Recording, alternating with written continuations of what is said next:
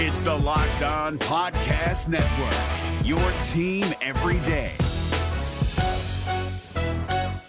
Jackson Gatlin here, host of the Monday edition Locked On NBA podcast. Every Monday, I cover the three biggest stories in the NBA with the local experts from Locked On. It's an awesome recap of the weekend of the NBA and a look at what's ahead. Mark your calendars on Monday to join me for Locked On NBA podcast, available on YouTube and wherever you get your podcasts.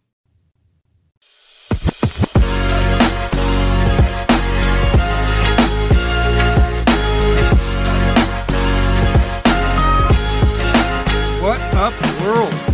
Pass first point guard and Blazer beat writer Mike Richman. And you're listening to another episode of Locked On Blazers, part of the Locked On Podcast Network, available wherever you get podcasts. Today's episode is another edition of Mailbag Monday, answering listener submitted questions all episode long. Today's episode is also brought to you by Built Bar, the protein bar that tastes like a candy bar. Go to builtbar.com and use the promo code Locked On, and you'll get $10 off your first order. We're going to start right away with our questions from Mailbag Monday, but just in case this is your first edition or if you've forgotten how to get involved, let me remind you. You can just tweet at me at Mike G. Rich whenever you're thinking of a question. Just send it my way. Or wait for Monday mornings when around 9 a.m. Pacific time, I send out a tweet soliciting your questions. You respond to that tweet, I will answer them here. If you are not a Twitter person, you can still submit a question to the show. Just send me an email locked on blazers pod. That's locked on blazers pod at gmail.com and i will very likely remember to check it each week and answer it on the show. Those are the two ways to get involved. We got some great questions this week. No more preamble. Let's get into it. This first one comes from jeff via gmail. It's a gmail heavy episode. Uh, i not only did i check the email but there were a bunch there waiting for me when I got in there. So, Jeff's question, he actually has two. We'll hit them both. First, Jeff asks In one of your other mailbags, you talked about how much fun it was to watch the guys play one on one. My question is which role slash bench player would surprise us as a one on one killer?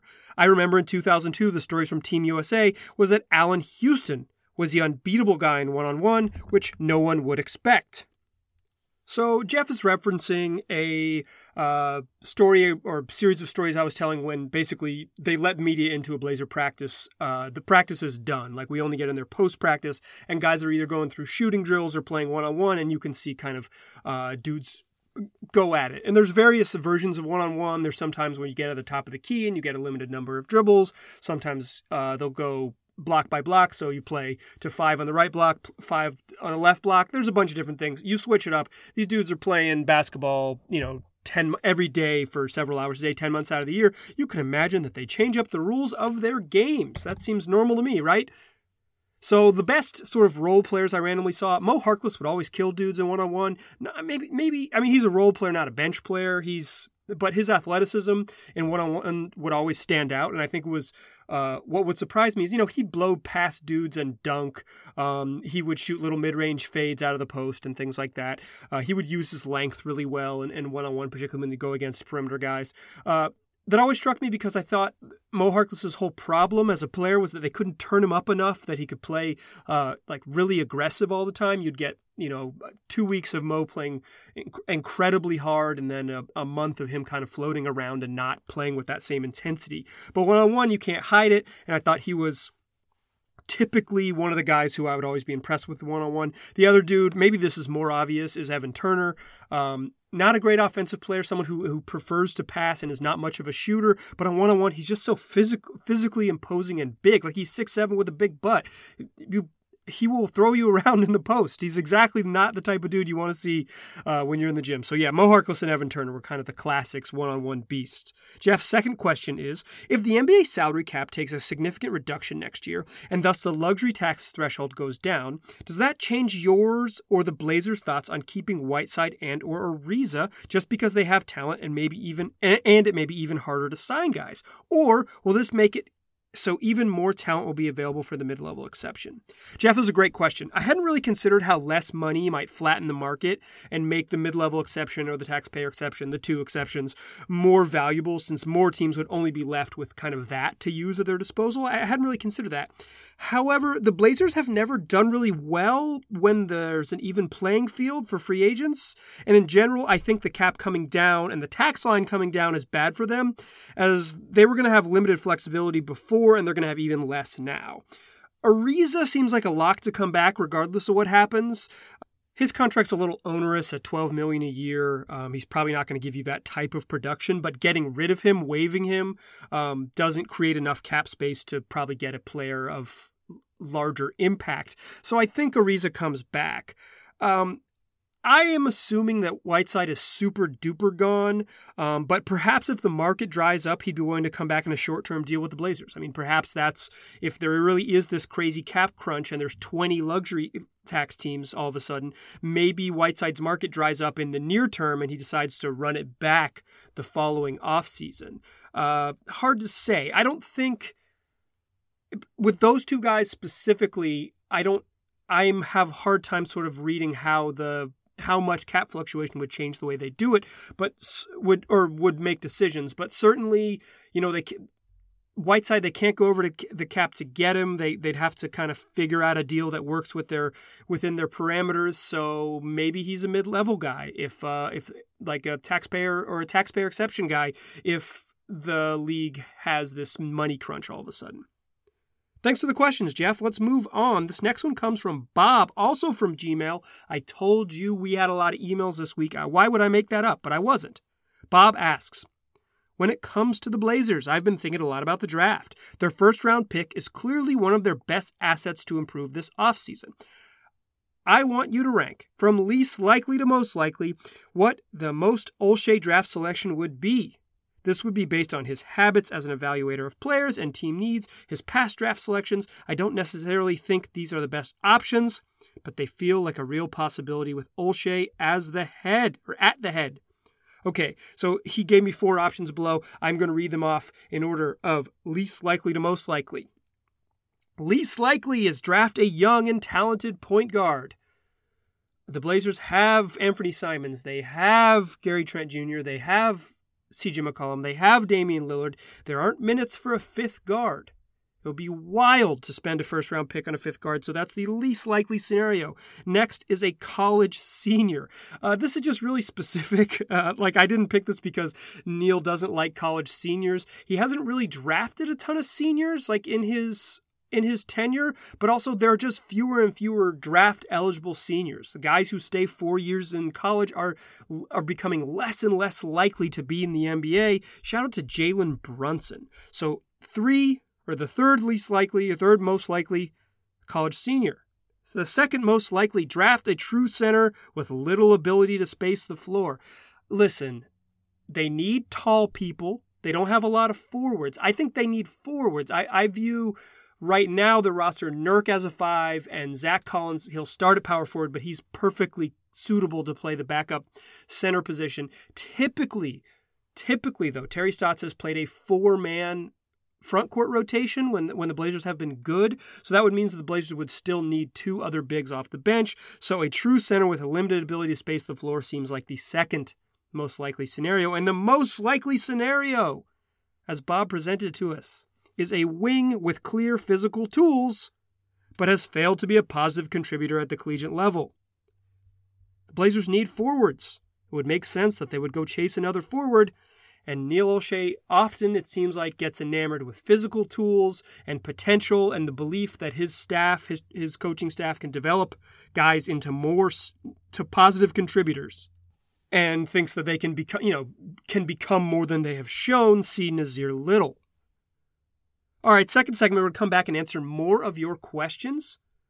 But before we get there, I want to tell y'all about Built Bar. Built Bar is a protein bar that tastes like a candy bar. Their trick is that they taste good. Uh, all they come in 16 wonderful flavors. All of them are covered in 100% chocolate. They're soft and easy to chew. They got great che- great texture. Like I said, it's a, it's like eating a candy bar, except it isn't bad for you. Built Bar is great for the health conscious among us because it's low calorie, low sugar, high in protein, high in fiber. It's got it's got low net carbs. Pretty much all their flavors are, are under five net carbs. That's a pretty good deal. And it's a lot better than reaching in your pantry for unhealthy options. that you might otherwise be drawn toward. You're home, you're hungry, you're much better off reaching in your pantry and grabbing a built bar. Trust me, they just taste really good. Here's what you do if you want to get your hands on some. Go to builtbar.com and use the promo code locked on. You'll get $10 off your first order. That's promo code locked on, L O C K E D O N, for $10 off at builtbar.com.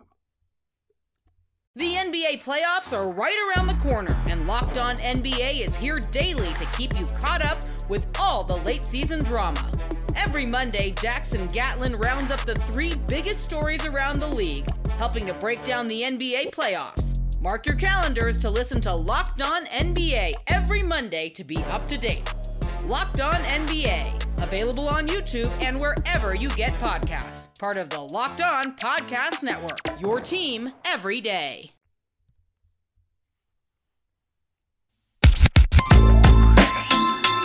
All right, let's keep it rolling on Mailbag Monday, answering more of your questions. This next one comes from Nick via Gmail. Nick asks, How much potential does Nassir Little have? Outside of some solid putbacks, he has great defensive energy. Lamar Hurd has remarked that his three point form is solid. Obviously, Neil is high on him, but if Neil had a hand in Game of Thrones, he would be high on season 8. Uh, just as an aside, Neil Olshey has an insane pop culture knowledge.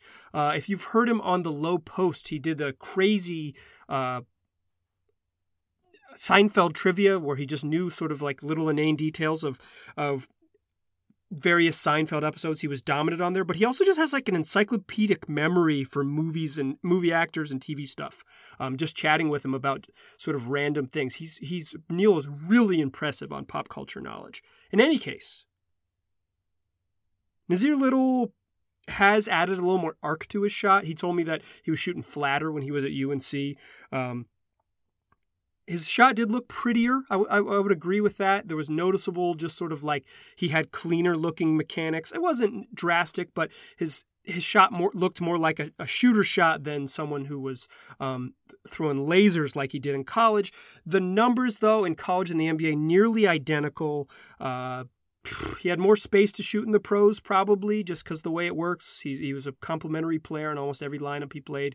Uh, not exactly the same role he played at UNC, although somewhat similar. For me, Nassir Little maxes out as a very solid role player, a fourth or fifth starter type. That's pretty good for a pick in the 20s. Like, I think if, if, if he ends up being a guy who can s- sort of maybe start in the NBA, that's a huge come up for a, for a late first round draft pick, right? Like, most of those guys don't make the NBA.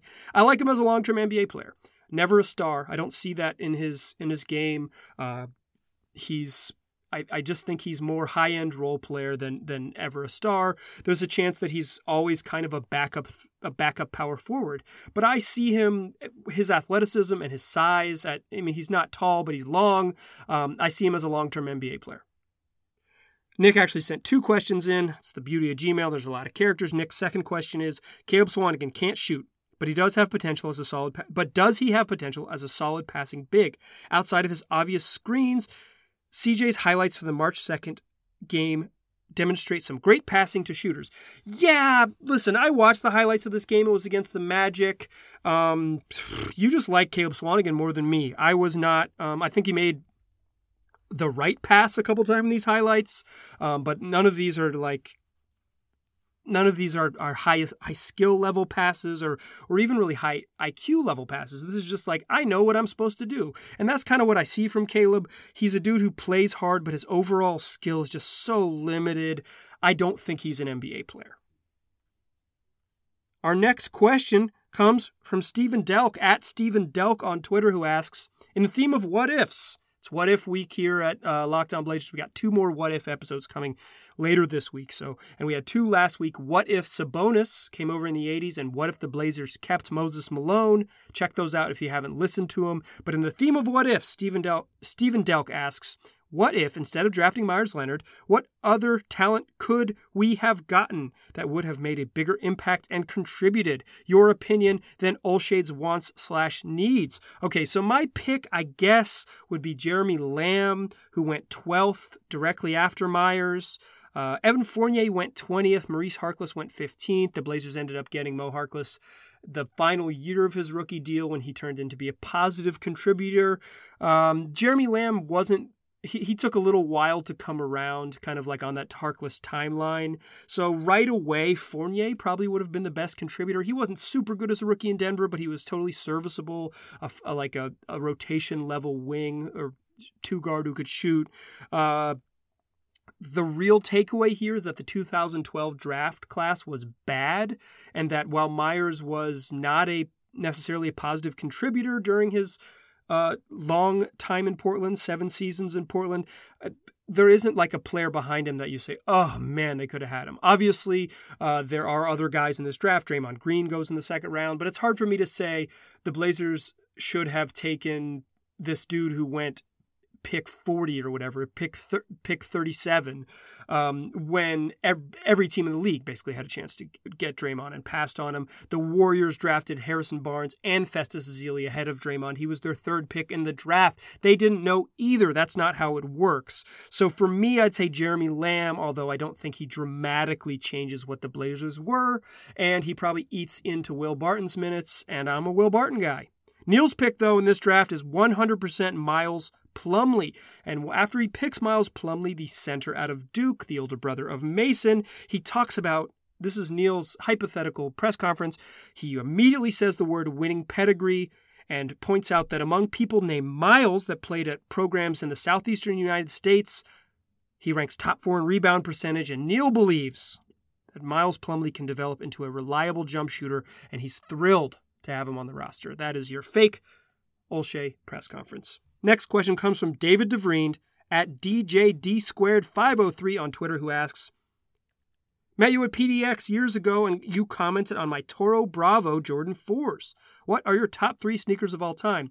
For those of you who don't know, Index PDX is a wonderful consignment sneaker shop. They also um, sell shoes not on consignment there, but the best place to buy shoes in Portland. I am uh, in no way affiliated, nor have I gotten any free stuff from them, but I'm still repping. In any case, um, David, my I'll answer this question a variety of ways. My favorite Jordans of all time. I'm a very simple Jordans man. Give me one, three, four, and eleven. My favorite shoes, just for for that I haven't worn, uh, but just in terms of style, I love the Kamikaze 2s, Shawn Kemp's Reeboks. If you got car trouble, then you'll be okay. You're rocking REE, be okay.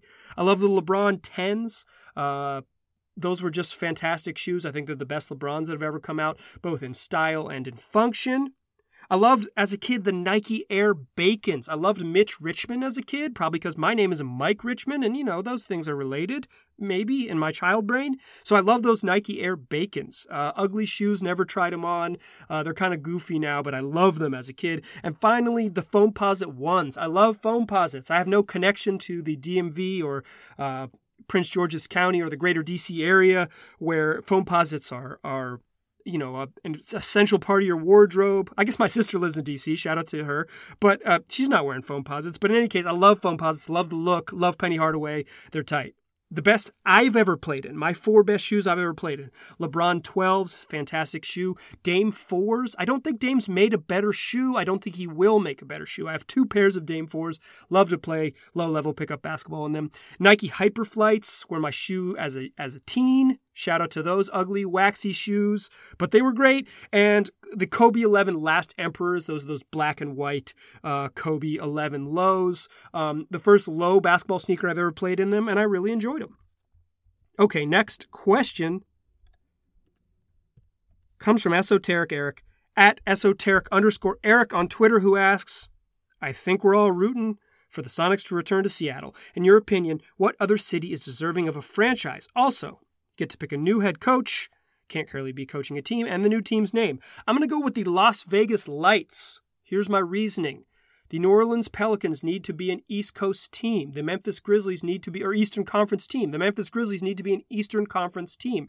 I'd like to see a league alignment where the Minnesota Timberwolves and Chicago Bulls are in the same uh, division of sorts. Like that should be a great Midwestern regional rivalry. The NBA needs to lean in more to that. The Bucks and Bulls and Timberwolves should all play each other and have this uh, Midwest beef. Those those cities are close together. Look at a map. David Stern or whoever I should be uh, yelling at for this this current alignment. But I'll go Las Vegas Lights because I want to, I want two West Coast teams to move Memphis and New Orleans to the East the Eastern Conference. Uh, Vegas is is a, a, city that's ready for it. I don't have some sort of special connection to Vegas. I was going to pick Pittsburgh, where I do have a special connection, but that messes up with my whole move those teams to the Eastern Conference plan. And my head coach of this fake team is going to be Becky Hammon. Give Becky Hammon a chance. She deserves it. All right, third segment, we're going to come back and answer more of your questions. But first, I want to tell y'all about Blinkist. It's hard to find time to sit down and read and learn more. When you don't have free time, you can't read or work on personal development, but there's an incredible app that solves this problem. It's called Blinkist.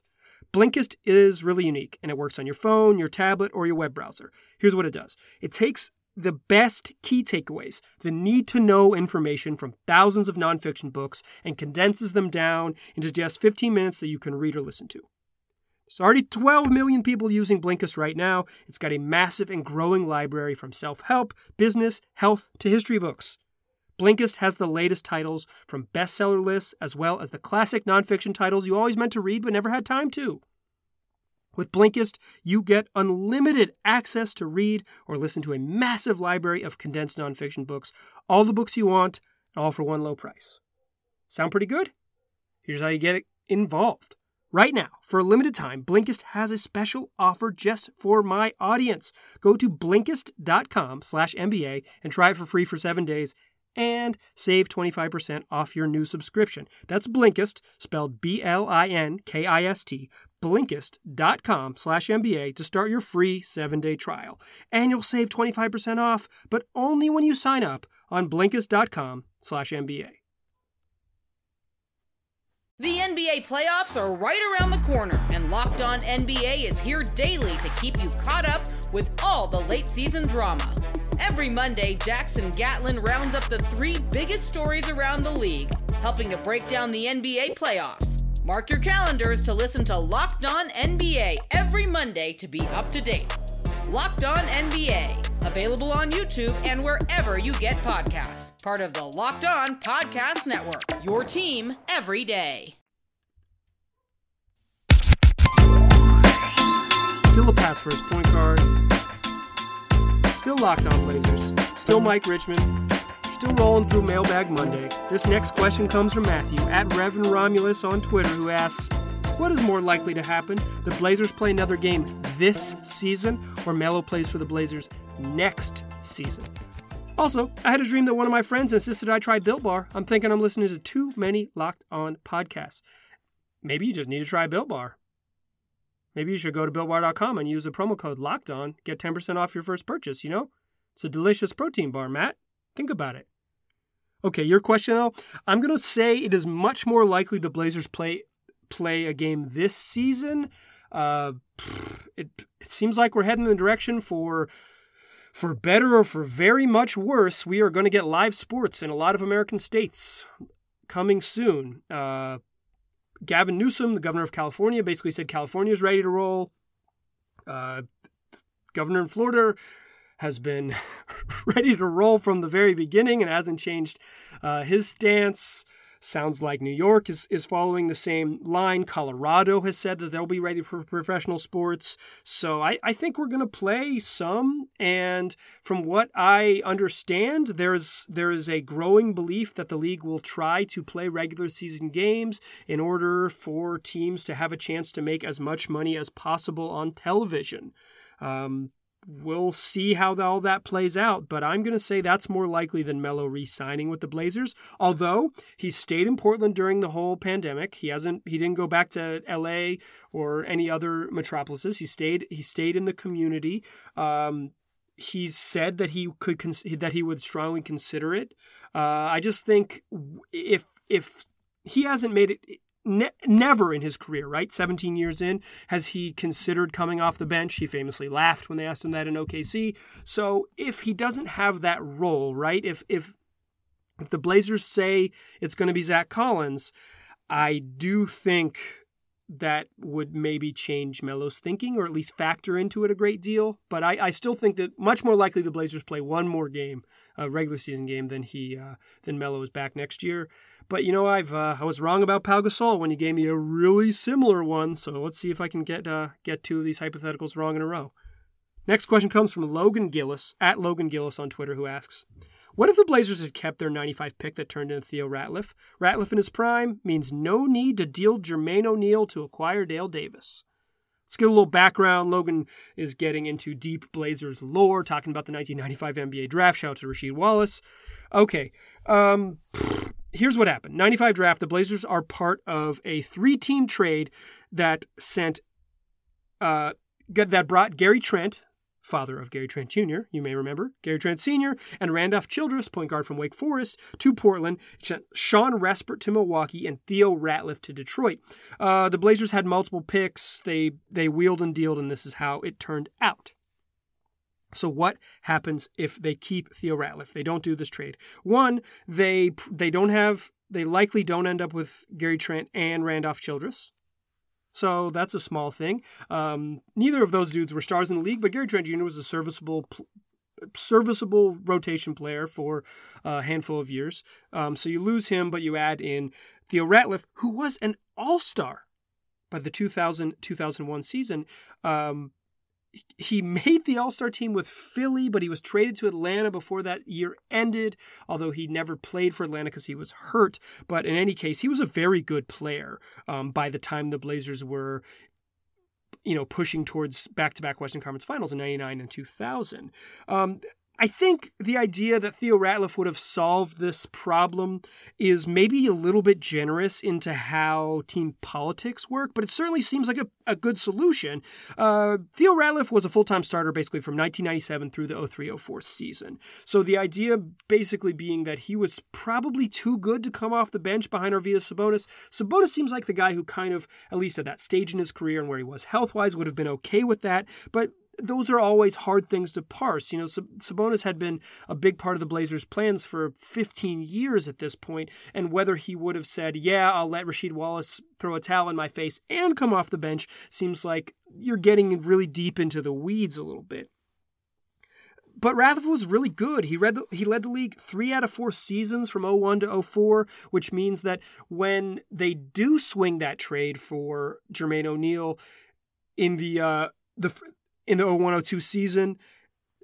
Maybe they would have thought otherwise. They wouldn't have needed to chase Dale Davis. I think you're kind of right. They wouldn't have needed a, a backup true center veteran type guy because they would have had it in in Theo Ratliff. I, I think this is I think you're on the right track, Logan. I don't think I agree wholeheartedly that this is just like a, a simple cut and dry solution, but um it, it helps. It helps. And if you have and perhaps this does allow them to bridge Jermaine O'Neal, and you're getting into some content for later this week. So stick with me, Logan. Maybe we'll talk about Jermaine O'Neal on Thursday or Friday.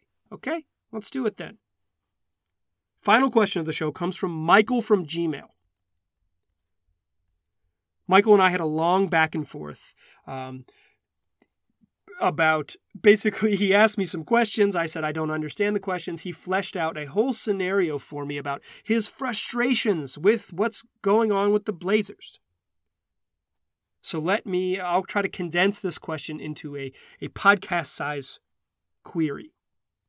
Michael asks michael basically posits that dame has been amazing but the blazers have been held back by their inability to get the right kind of talent around him and for Michael's money, the right kind of talent is a wing who can go get buckets. A guy bigger than six six who can play on both ends, but also can score on his own or help lead an offense on his own. Uh, it would be, quote, someone who can guard the best offensive players in the league. Michael adds, it doesn't take a brilliant salesman to sell CJ as a number one star or a key missing piece for an offensively challenged top teams. I'm going to push back right there, Michael. I don't think you can sell CJ McCollum as a top as a as a number one.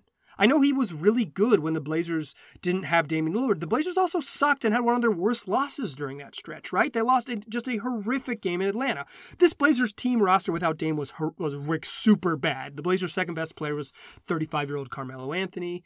Mm, it could. Yeah, that's that's probably unfair. The Blazers' second best player at the time was Hassan Whiteside, a guy who has real limitations on both ends of the court. So the Blazers going two and four during that stretch is an indictment of CJ, but it is a pretty good under like it shows you both sides of it, I think. It says he's capable of being a guy who averages maybe 30 and 9 if you if he's like a, you know, good stats bad team guy, but he's not going to he is not for me it was proof that he's not a one. It, it, might mean that he's more than what he's shown but maybe not an ace one. There just aren't a lot of dudes in the league that good and being a significant step down from Damian Lillard just means that he's like a lot of other guards in the NBA so I do think it's a hard sell for saying that he could be he could be your lead guy. In fact, uh, I've been saying this on this podcast, but I believe John Hollinger of the Athletic said it this week in a piece that he co-wrote, co-authored with Jason Quick, basically that he's not 100% sure that CJ is a positive trade value. I basically said you might have to add a little bit of sweetener with to make CJ's contract more palatable, and I think Hollinger is basically saying the same thing there is that you might not be able to trade CJ you, CJ might be looked at as as uh, as a negative asset because of his age and because he's got $100 million still owed to him. However, Michael from Gmail continues.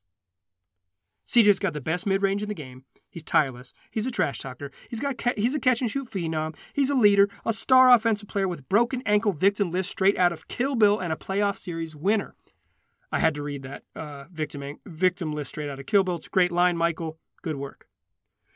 Michael adds, that's worth a lot including straight up for these trades. And he offers the following trades Aaron Gordon, Brandon Ingram, Jaylen Brown. Aaron Gordon as your second best player or as your third best player when you, when Nurk is healthy is not a winning plan. He's not a three. When you let him dribble, he's way worse. He has to play four. Now, the Blazers desperately need someone who could play four. I think Zach Collins is more of a five. The Blazers' plan is to move uh, Collins into the starting lineup, however, and if you trade CJ for a guy who can't necessarily start in your ideal version of the roster, you have a real problem. Uh, Aaron Gordon is just a power forward. He's been asked to play out of position. Um, he has some nice skills, but to me, when you put the ball in his hands, he's hurrying to take the worst imaginable shots, a bunch of pull up long twos. He's an okay spot up shooter. He's a really good defender. He's got some playmaking ability and some skills for his size, but he's a four. And to me, he is such a massive step down from CJ in terms of what he would provide. Production wise, I am very wary of that trade. I'm not hitting you with a hell nah. It's not deep enough to be a hell nah, but it's close. Straight up for Brandon Ingram. Why on earth would the Pelicans do that one? They just traded Anthony Davis for this dude. He made an all-star team. It's just not going to happen. They don't. They don't need him. They got point guards Jrue Holiday and Lonzo Ball. Uh, Jrue Holiday is probably just straight up better than CJ McCollum, and Lonzo Ball's way younger and way cheaper right now, and he's also six foot six. I think we're getting back to the core of your problem. Jalen Brown, there's no way the Celtics are trading Jaylen Brown, um, who also has signed a massive contract for a player significantly older than him, way worse on defense, who doesn't fit the plan. I don't think either of. Uh, well, I think the Magic would certainly entertain that idea immediately. They'd probably smash the yes button. I hate the Aaron Gordon trade, and I don't think the other two are available. But Michael continues he will not be held down. He, ad- he adds his personal favorite trade idea is the following CJ McCollum, a 2021 first round pick, a 2020 second round pick, and Anthony Simons if needed as sweetener. I'm going to spoil it right now. You're going to need that sweetener, Playboy, for the most underappreciated player in the league, Ben Simmons. Michael's words Ben and Nurk may create spacing issues, but th- that also exists in Philly. But the Sixers had like 0.7 shooters on that team. Plus, Nurk's passing and rebounding define his game as opposed to the black hole Embiid. Yo, I like Joel Embiid. I don't like this slander, but yeah, you're right. Nurk passes more than him. Michael continues. They, being Ben and Nurk, would work well in a new age triangle styled offense featuring baseline drives from Simmons, threes from the top of the key from Lillard, and pick and roll with Nurk, featuring Dame and Simmons as ball handlers. Fill in the blanks with shooters and hustle defenders. My friends, you have a championship caliber, caliber team. What do you think? I think this is the best trade I, I have pitched a similar idea when people have said, you know, give me a CJ McCollum trade that you like. I have I have smashed the yes button when people have pitched a similar Simmons for McCollum trade.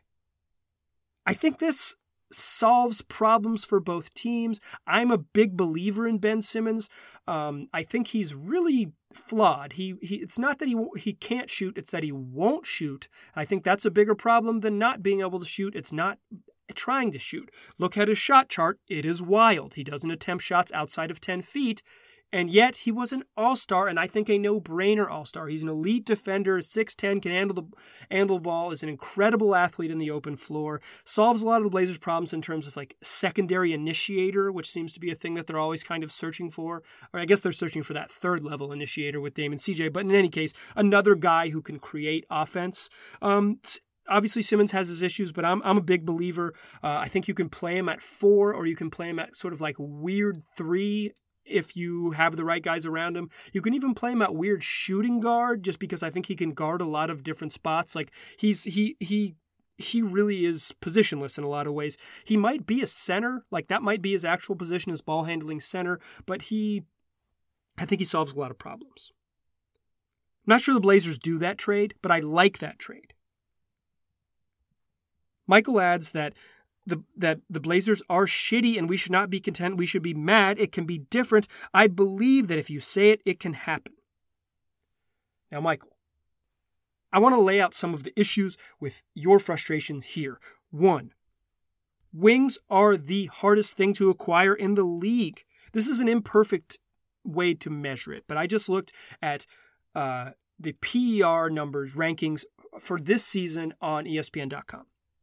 John Hollinger's player efficiency rating is is it's problematic stat. These catch-all stats don't mean anything, but I think it illustrates my point fairly well, so we're going to roll with it. According to Hollinger, the league average PER is 15 in any given year. There are 43 centers with a PER higher of higher than 15.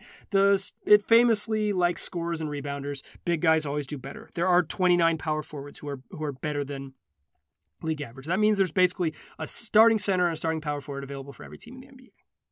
There are 34 point guards with an above average PER. There are 23 shooting guards. See, we're getting to that problem. There's only 23 two guards in the league who are even above average player efficiency wise. And then we get to small forwards, which is kind of, I think, the thing you're targeting is that six-six wing who can do stuff. There are 14 small forwards.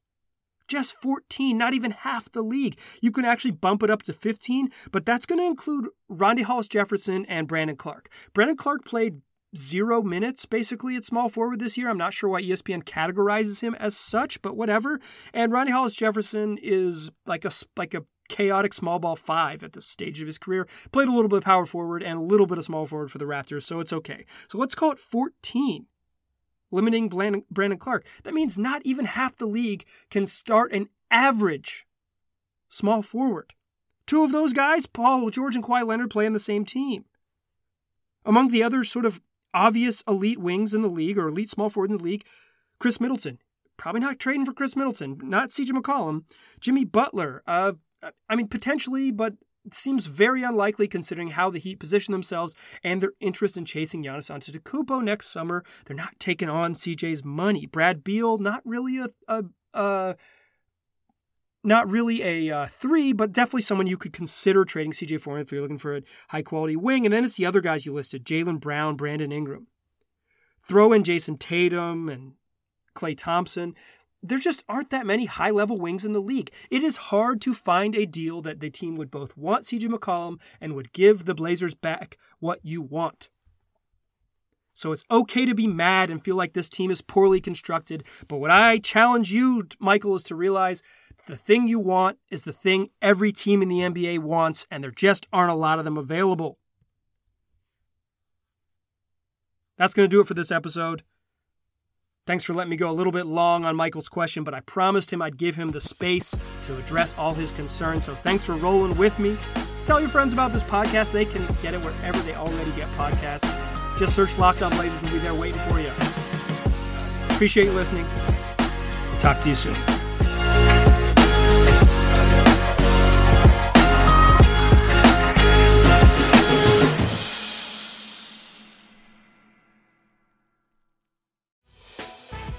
Prime members. You can listen to this Locked On podcast ad free on Amazon Music. Download the Amazon Music app today.